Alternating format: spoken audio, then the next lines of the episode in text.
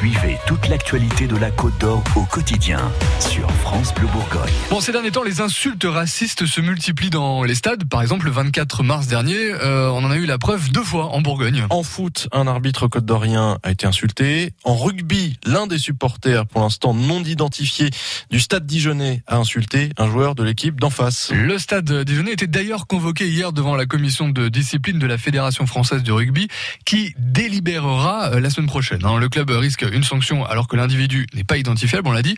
Le club condamne fermement cet acte qui n'est malheureusement pas isolé. Sophie Allemand, vous avez été à l'entraînement de l'équipe de rugby. Et l'ambiance est plutôt bonne hein, dans la salle de musculation. Enfin, quand j'arrive pour parler de racisme dans le sport, tout le monde rigole et me montre le seul joueur noir présent dans la pièce. Lui préfère ne pas s'exprimer car il n'a pas envie d'accorder d'importance à ce genre de réflexion. Mais alors, pourquoi le désigner lui en particulier? Explication de Lucas Liabo, joueur blanc du stade dijonnais. Là, c'était euh, une blague plus entre nous, mais après, c'est sûr que c'est déjà arrivé et tous dans nos carrières depuis le début, je pense, euh, on en a déjà entendu au moins une fois. Selon eux tous, il ne faut pas confondre racisme et chambrage.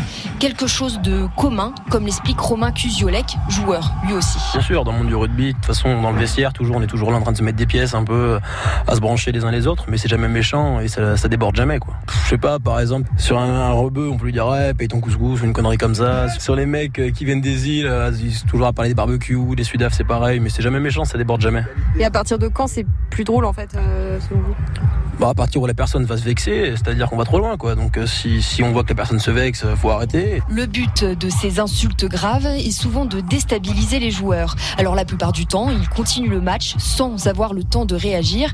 Mais pour Renaud Gourdon, entraîneur du stade dijonnais, ce n'est pas qu'une question de sport. Ce qui est triste, c'est que ça arrive pas simplement au bord d'un stade. Ça arrive tout au quotidien, dans les rues, à droite, à gauche. Puis c'est souvent dans des endroits où justement il n'y a jamais de problème qu'on entend ce genre de, de mots, de paroles.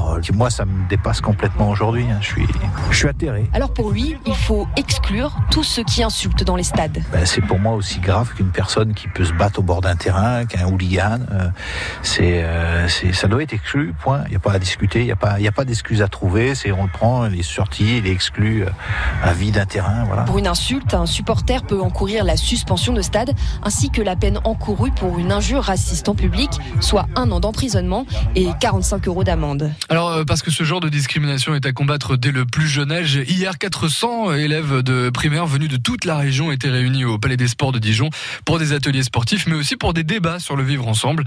Les témoignages de ces enfants sont à retrouver sur francebleu.fr.